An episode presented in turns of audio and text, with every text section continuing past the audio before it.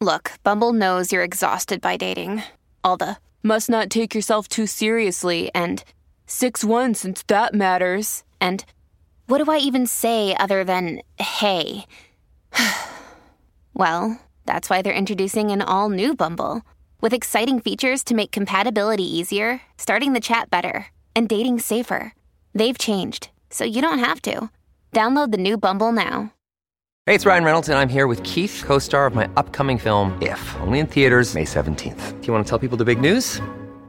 All right, I'll do it. Sign up now and you'll get unlimited for $15 a month in six months of Paramount Plus Essential Plan on us. Mintmobile.com slash switch. Upfront payment of $45 equivalent to $15 per month. Unlimited over 40 gigabytes per month. Face lower speeds. Videos at 480p. Active Mint customers by 531.24 get six months of Paramount Plus Essential Plan. Auto renews after six months. Offer ends May 31st, 2024. Separate Paramount Plus registration required. Terms and conditions apply if rated PG. This episode is brought to you by Reese's Peanut Butter Cups. In breaking news, leading scientists worldwide are conducting experiments to determine if Reese's Peanut Butter Cups are the perfect combination of peanut butter and chocolate. However, it appears the study was inconclusive, as the scientists couldn't help but eat all the Reese's. Because when you want something sweet, you can't do better than Reese's. Find Reese's now at a store near you. Welcome to the New Books Network. Hello, I'm Nicholas Gordon, host of the Asian Review of Books podcast, done in collaboration with the New Books Network. In this podcast, we interview fiction and nonfiction authors working in, around, and about the Asia Pacific region. Today, the idea that the Himalayas have the world's tallest summits by a large margin is entirely uncontroversial.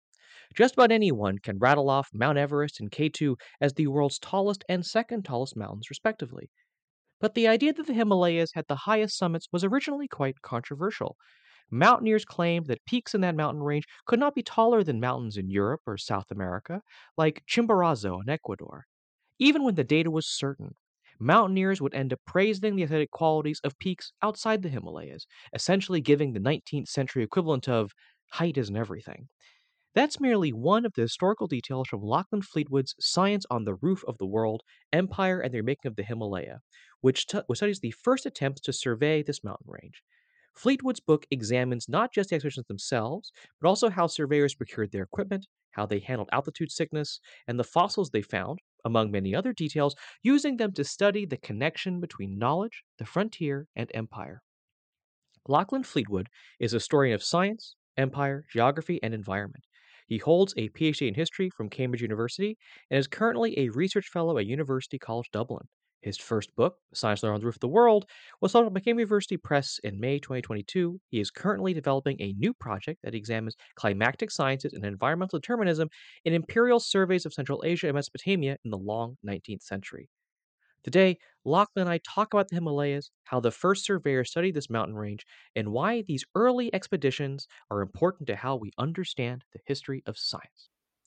So, Lachlan, thank you so much for joining me on the Asian Review Books podcast. I want to start by just setting the historical context. What's the period of time we're talking about with your book? What's the political status, geopolitical status of the Himalayan region at this point in time? Uh, thanks, Nicholas. Uh, a pleasure to be here. Um, so, the book covers uh, the first half of the 19th century. And just to set the scene a little bit, in 1802, when the Prussian uh, polymath and scientist Alexander von Humboldt made his famous ascent of the volcano Chimborazo in South America, it was the highest mountain in the world, or at least he and many other European savants believed that it was. And it's only around 1820 that Dhaulagiri in the Himalaya is finally accepted as higher, not before some brief outrage among savants in Europe who doubted the measurements made by East India Company surveyors. Other mountains, including Nanda Devi and Kanchenjunga, uh, then have brief turns in the spotlight before Everest is finally confirmed as supreme in 1856, which is the other bookend uh, for the book. So essentially, Science on the Roof of the World then is the story of these intervening decades and the various scientific, imaginative, environmental, and political remakings needed to fit the Himalaya into a new global scientific and imperial order and ultimately to confirm Everest as the world's highest mountain. So, as this sort of uh, indicates, the status of the Himalaya within uh, European uh, geography, within European science, uh, and imperial knowledge orders is quite limited in this uh, period.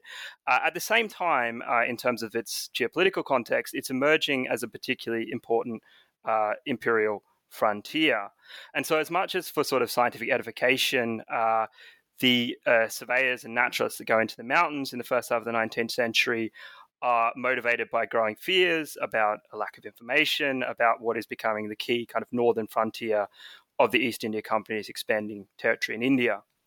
And this is coupled then with mounting concerns about the relative permeability uh, rather than impenetral- uh, impenetrability of the range. So, this idea that the mountains uh, provide this natural barrier, uh, the closer the look, the more they find paths that have been used by migrants, traders, and pilgrims for millennia to pass through. So, it's less of a reassuring natural barrier uh, than they initially assumed, and more of a threatening blank space at the edges of uh, an increasingly kind of uh, expand, uh, expansionist British Empire in, in South Asia.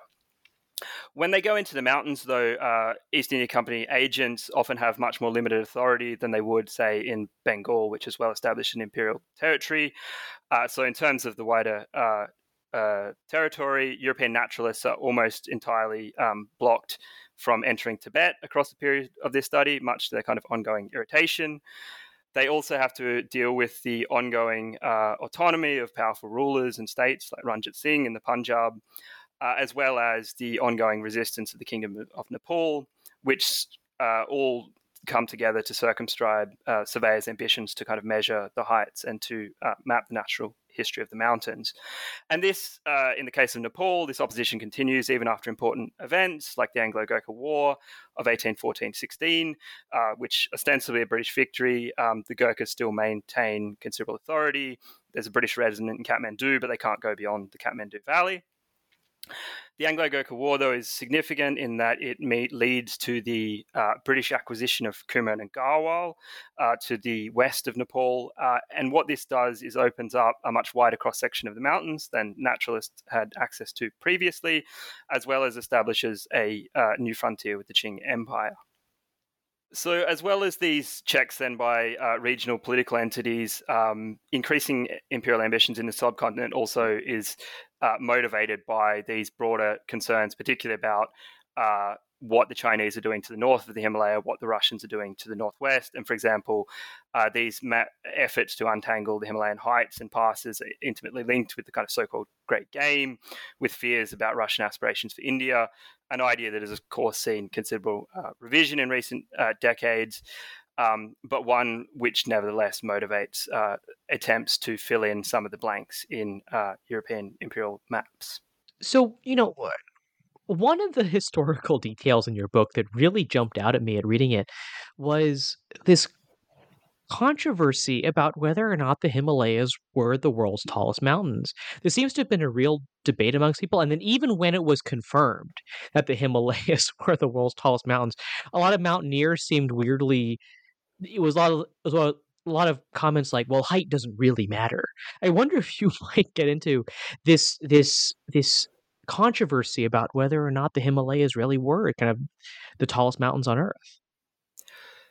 Sure. Um, I think uh, one of the kind of key uh, aspects of this is that the several main measured methods used to measure mountains in the 19th century, uh, whether that is from a distance using theodolites, using geometrical methods, or taking new sorts of portable instruments into the mountains, had kind of notable limits.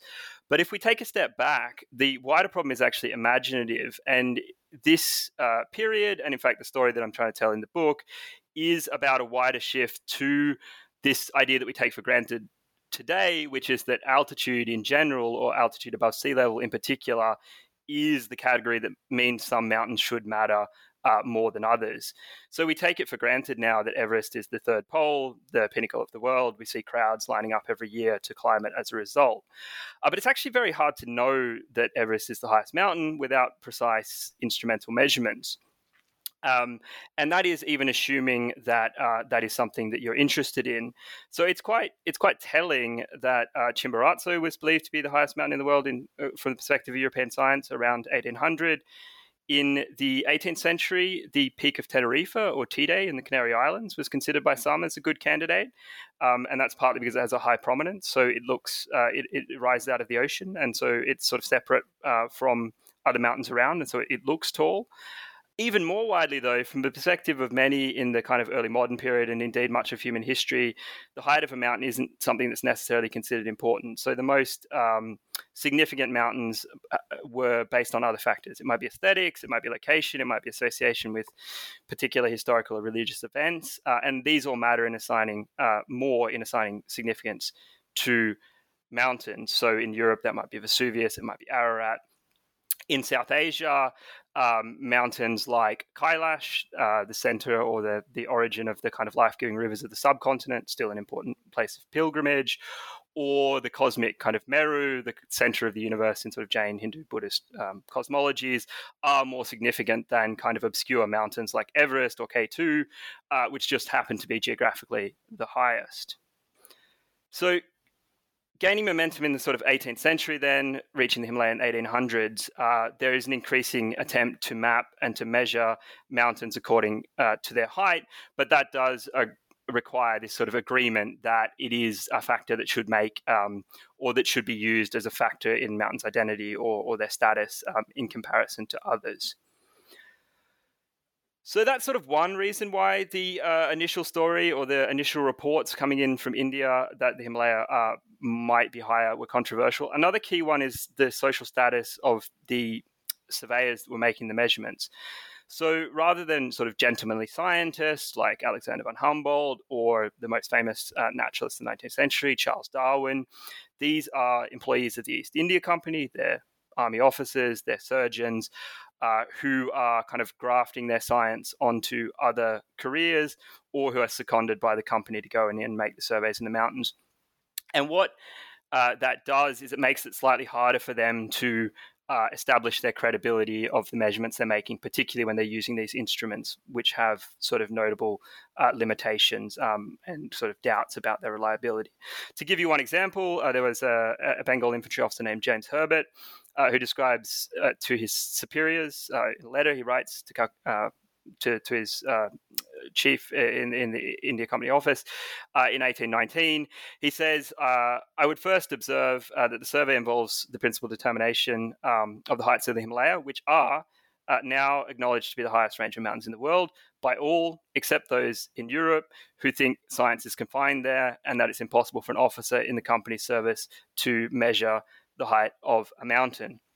So, unlike, for example, the Andes, whose measurements are underwritten by the great traveling naturalist Alexander von Humboldt, the Himalaya largely measured by this eclectic cast of uh, professional army officers and surgeons uh, who can't kind of draw on gentlemanly credibility in the same way uh, that those of the aristocratic class um, can. And so, this sort of uh, debate then is a, a, wider one in the history of science about sort of professionalization and, and the move away from, from, from amateur science. Yeah, you know, it's like the the mountaineers seem to be very like when when it when it's finally determined that the Himalayas are the tallest mountains in the world, the mountaineers are much like, well, you know, the Chimborazo is prettier or something to that effect. Yeah, absolutely. Uh, the aesthetics comes into it, and I think Humboldt sort of chagrined slightly by uh, the loss of of Chimborazo does say that you know it, it, it's more um, it's more appealing.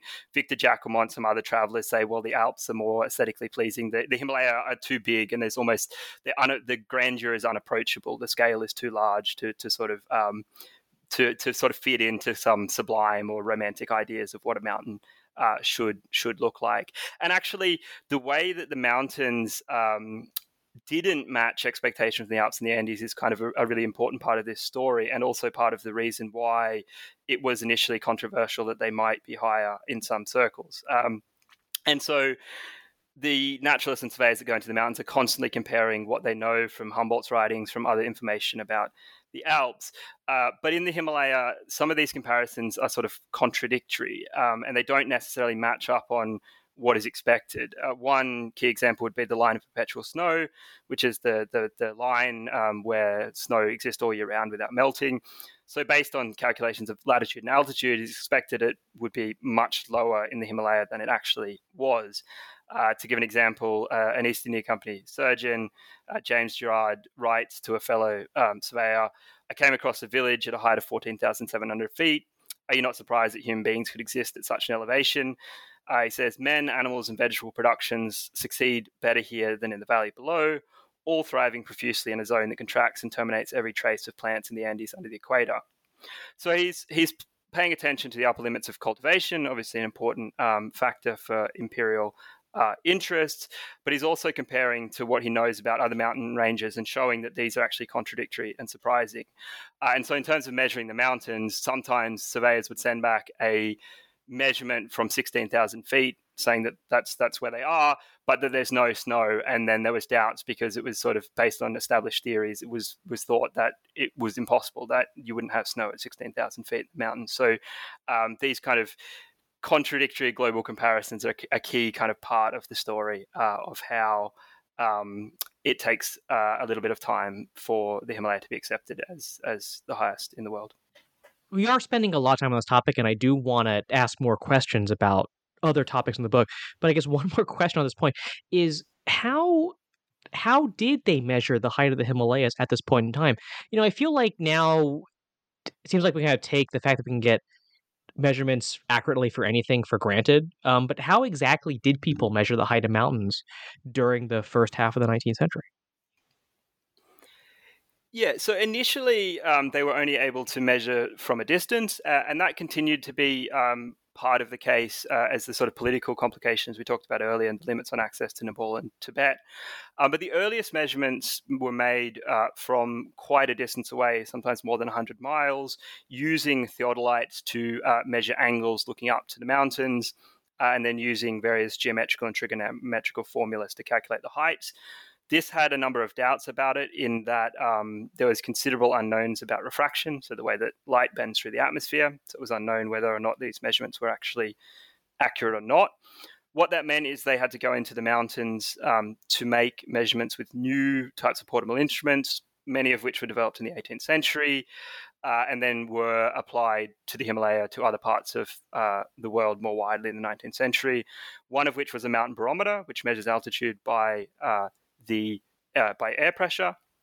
Mountain barometers had a kind of number of issues. Uh, one of which was um, that they were very fragile, and so there's sort of in the book I detail some of the many and sort of uh, farcical ways in which these instruments were were frequently broken uh, in the mountains.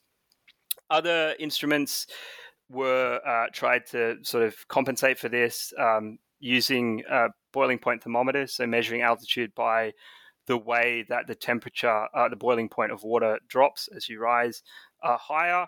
Uh, we used, although this was sort of an approximative method that wouldn't get to the kind of level of precision that the scientists wanted. Uh, this then led to new types of instruments being developed, uh, especially um, for measuring what were uh, slowly becoming understood as the highest mountains in the world. But this led to kind of other issues in terms of um, instruments being designed in London or in Europe by savants or instrument makers that had kind of no understanding of the conditions and the environment in India, as well as the sheer uh, previously unprecedented and unimaginable scale of the mountains. Uh, an example of that would be a, a, thermometrical barometer, which is a type of boiling point thermometer, which is divide, uh, designed by uh, the Reverend Francis Hyde Wollaston. And this was designed especially to measure altitude. Uh, and he takes it to Mount Snowdon in Wales to test the instrument and to create a uh, set of conversion tables. However, the instrument reaches India, and scale uh, surveyors uh, immediately complain that these uh, conversion tables are completely ina- inadequate, uh, reflecting the kind of ongoing problems then to, to sort of understand the level at which um, they needed to operate in the Himalaya. So the mercury falls completely below the thermometer. They have to kind of inscribe new marks into the instrument.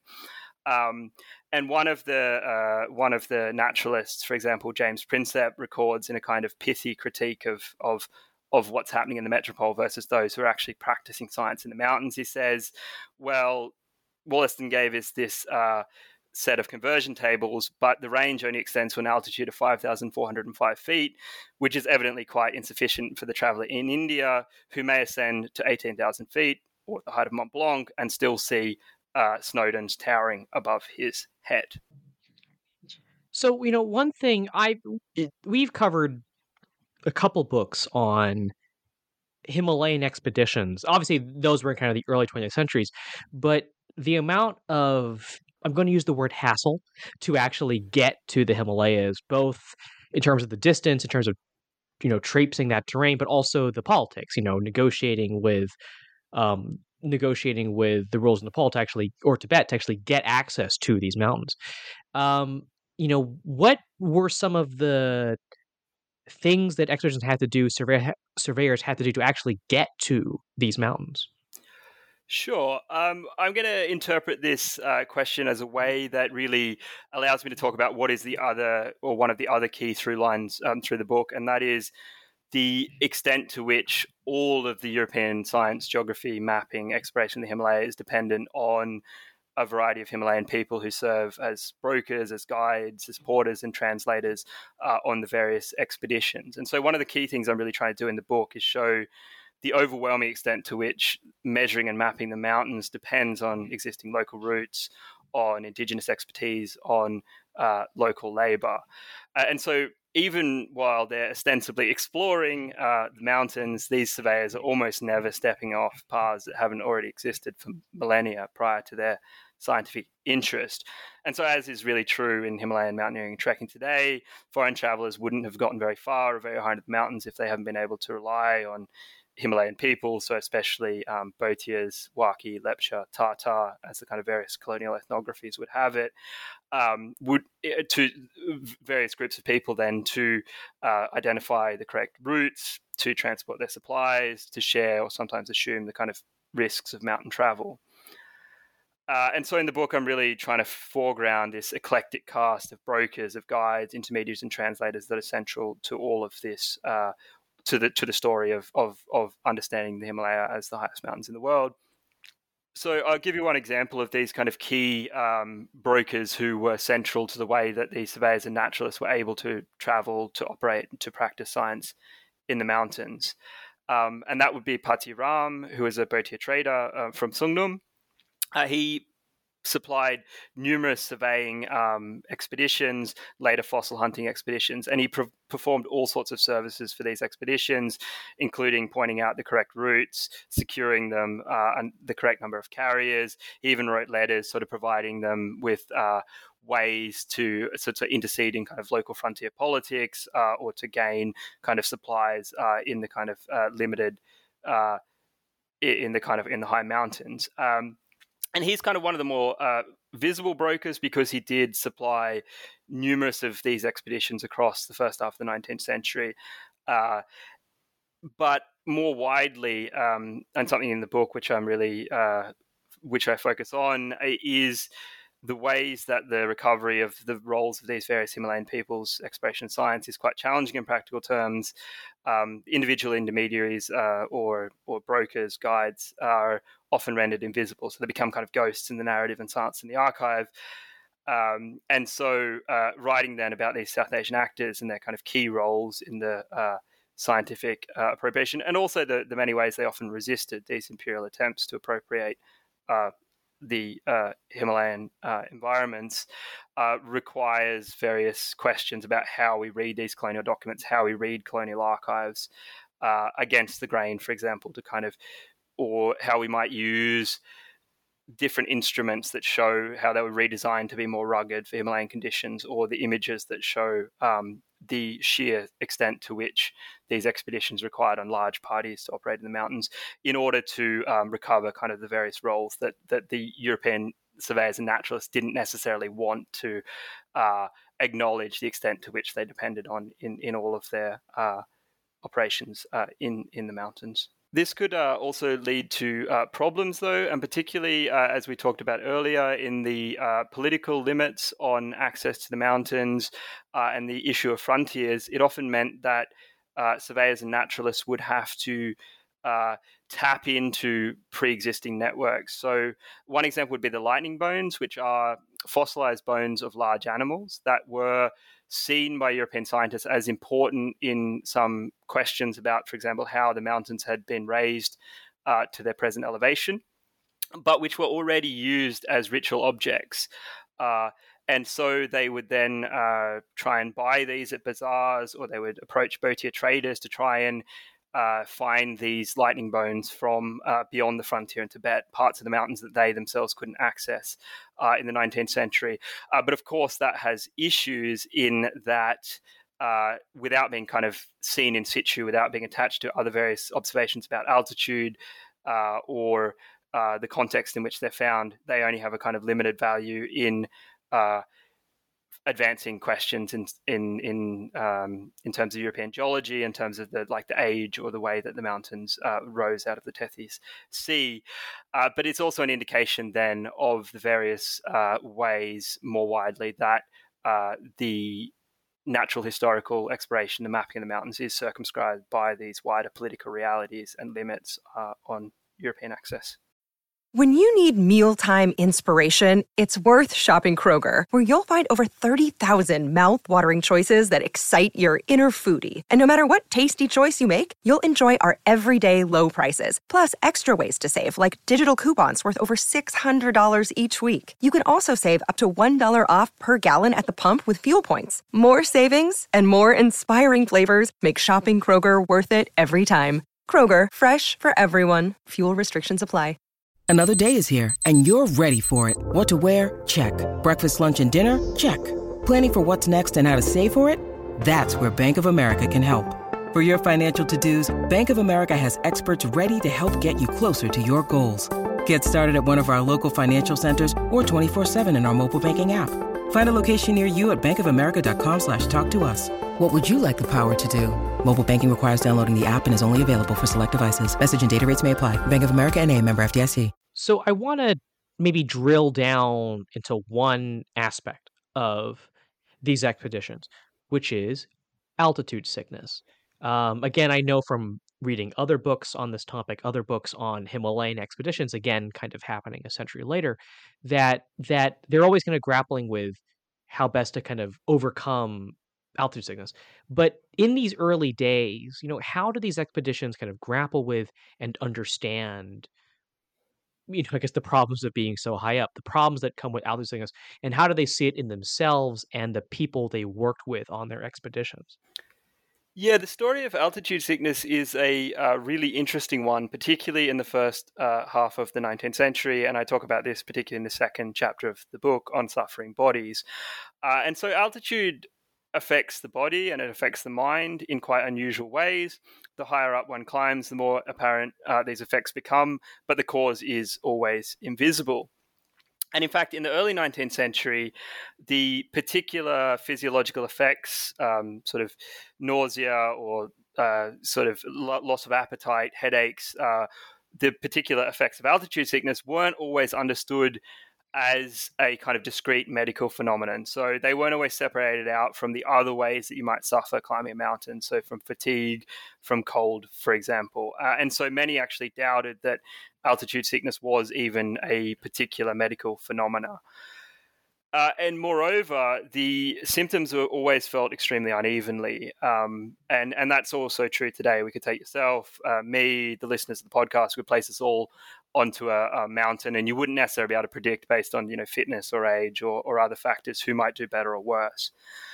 And what that uh, meant was that it was very difficult to work out uh, altitude sickness in the early 19th century. Going back to this surgeon James Gerard, who I talked about a little bit earlier, uh, he talks about how we can't hesitate to uh, refer to the primary and immediate agent being the thinness of the air, more properly diminished pressure, the effects are so capricious and irregular to be at variance with the idea of the uh, of a constant cause. So he correctly knows that it's the thinness of the air that's causing some of the problems with the body, which is an advance then on the later 18th century and 19th century, where this isn't always recognized. But he's finding it very hard to kind of reconcile this with the extreme inconsistency with which symptoms are experienced. And in the context of Himalayan exploration, these inconsistencies are really interesting and kind of central to the story. Uh, and that's because, as I mentioned, the travelers who go into the high mountains rarely, that is essentially never, do so alone. And so these European explorers, surveyors, surgeons are, are constantly forced to compare their suffering, to compare their bodily performances uh, against those of their Bhotia, Tatar, Lepcha guides and porters, um, who they're always depending on in the mountains. And this could then exaggerate some kind of existing tensions within the party. So it, it might risk uh, inverting expected hierarchies around race or around gender uh, and bodily performance. So um, in the chapter of the book, I talk about some of the ways that the European travelers responded by sort of developing tropes to sort of a, a, attempt to sort of reassert their assumed superiority in terms of um, of sort of uh, imperial masculinity. Uh, but uh, or the ways that they kind of try to describe their various performances in, in sort of self-serving ways, and the kind of often unconvincing attempts at which they uh, attempt to show that they uh, performed as well or better than their kind of indigenous um, companions, even though, as we know today, many of the people, uh, high altitude populations, are actually better adapted to, to living um, in these environments. Um, one example of this kind of the ways that the altitude leads to these sort of sometimes farcical performances would be uh, James Gerard with his brother Alexander at one point are climbing in the mountains and they describe how they have to stop every minute to use the thermometer to take a measurement, uh, which is actually has nothing to do with science. It's just that they couldn't walk any faster, and so they're trying to save face in front of their guides uh, by pretending to do science in order to get their breath back. And so this is a kind of interesting example of how they might use inconsistency around altitude or how um, their agency of some of these travelers could be limited in the mountains. Um, but that's it's not only the Europeans that might uh, do uh, use the kind of uncertainties around whether altitude sickness is a real uh, phenomenon or whether or not um, certain people might experience it more than others. And in the chapter, I also talk about how guides and porters might kind of use uncertainty to resist what must have been very unpleasant labor conditions, uh, or at times even to kind of redirect expeditions away from what they know are particularly sort of difficult or dangerous uh, routes by uh, discussing the extent to which it was known to cause sickness um, more than more than some other um, parts of the mountains in terms of the kind of wider story that I'm telling in the book, in terms of global comparison, how the Himalaya had to be worked out um, and fit into this new environmental order, the way altitude sickness was experienced in the Himalaya also had some interesting contradictions with the Alps. As one example, the French naturalist and traveler Victor Jacquemont, uh, who visited in the 1820s and 1830s, he repeatedly claims not to have felt the same symptoms of altitude sickness uh, that he himself had felt uh, at lower elevations in the Alps. Uh, and at the time, he was actually one of the few travelers who had actually visited both and written about it. So it did give him some authority. And so you talk about uh, later that the effect, he says, if it depends solely on the rarefaction of the atmosphere, it should be the same at the same height in all regions of the globe. Um, but to him, it appears not to be.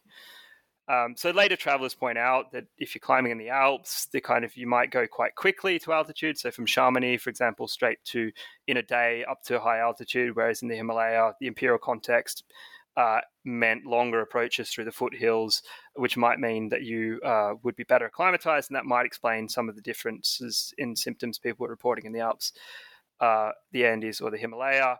Uh, but it's also a reminder then uh, the extent to which these kind of or the way that these uh, a phenomena like altitude sickness as was sort of had to be understood as, as, as universal or associated with particular environments around the world. The extent to which that process was sort of uneven uh, in terms of being being worked out. So I want to close off our conversation by, you know, talking about the things you discuss in your book in the context of our understanding of the history of science. You know, what makes these expeditions to the Himalayas, these scientific expeditions, these surveying expeditions, so important to, I guess, first the history of science, but also the way we understand the history of science.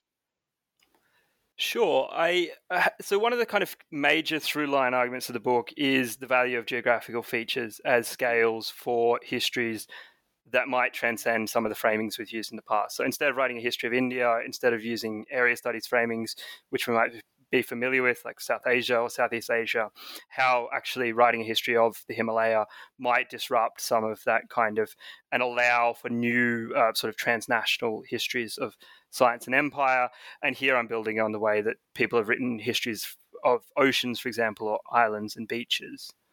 There's two other key ways I think that the Himalaya can help us to understand the history of science in the 19th century, as well as uh, some of the ways that we think about science now. The first is how the Himalaya allow us to think about the rise of the globe or the global itself as a scale for science uh, and the ways that it was developed as a particularly powerful tool of empire in the 19th century. So, in the book, I sort of show the way that the development of ideas of needing to understand the height or fossils, glaciers, uh, plants on a scale that's not only two dimensional but also three dimensional. In other words, to examine um, the idea of the rise of the vertical globe, which is uh, as, as, I talk about in the book, um, but to show how these sciences are inherently both sciences of the globe, or at least the parts of the globe above sea level, but also global sciences in their practice.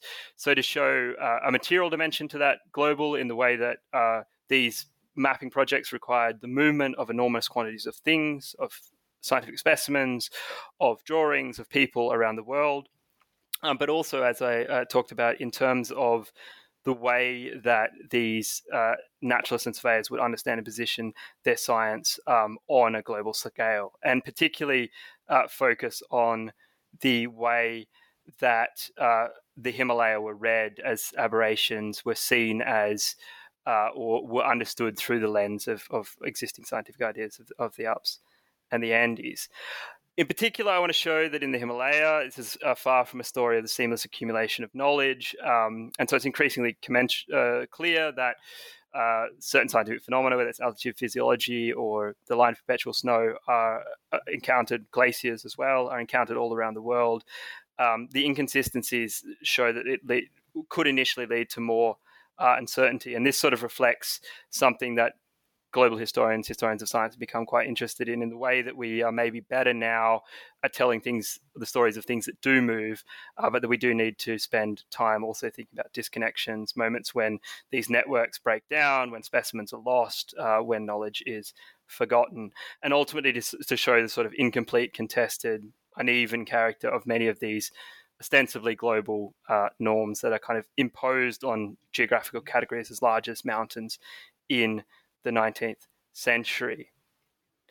And I think this is particularly important to focus on the ways that knowledge was made in the mountains because we see that in remaking the Himalaya as sort of commensurable on this global, ostensibly universal scale, it, it involved er- erasing not only various scientific uncertainties, but also the many and varied ways that Himalayan peoples assist and resist uh, the appropriation of knowledge um, and the extent to which the naturalists and surveyors depend on their labour and expertise uh, is often or does need to be erased in once this information is produced or reproduced then in European atlases in wider theories of mountains. So really, um, what I'm trying to show is that imagining and representing uh, the world in three dimensions with heights uh, precisely quantified by new instruments also has longer term implications for the political and economic position of mountain peoples, mountain environments in South Asia, uh, and that the way that these new or that developing the global as a scale for science ultimately does a particularly kind of insidious kind of imperial work and paves the way for appropriating the mountains into this ostensibly universal framework, um, one that kind of still uh, frames our geographical imaginations and that we often take for granted today.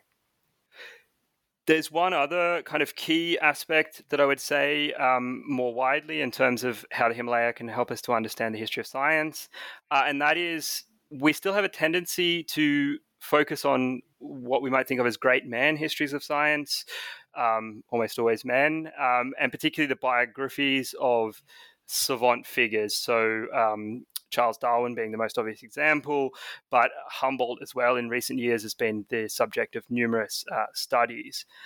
And so I'm especially interested in this book in showing how, uh, in order to understand the geopolitic, geopolitics, to understand the scientific remaking, to understand the environmental categories that are imposed in the Himalaya in the 19th century, we need to look much more widely at these networks and to move away from this idea of a lone genius as responsible for scientific innovation, something which is still kind of a pervasive idea today. Um, and so, really, I, I want to show that studying science in the mountains from the mountains helps us to reveal this wider cast of actors involved in European science, exploration, and geography uh, in the 19th century. And this applies not only to the Himalaya, um, but also more widely. So whether it's East India Company officers and surgeons or non-European actors like Patti Ram uh, or the various Bhotia guides, uh, we can see that this wider uh, group of individuals are essential to the functioning of global science and ultimately to fitting the Himalaya into a kind of new environmental and imperial order, even if as that order is itself in the making, uh, into accounting for uh, a three dimensional world that would eventually establish Mount Everest as this kind of important um, feature of our planet. So I think that's a great place to end an interview with Lachlan Fleetwood, author of Science on the Roof of the World, Empire and the Remaking of the Himalaya. Lachlan, I actually have two final questions for you. The first is, uh, where can people find your work? And the second is, what's next for you? Thanks, Nicholas. Uh, so the book is available now. It was published in May uh, by Cambridge University Press. It's available from CUP. It's available um, books, uh, online booksellers uh, around the world.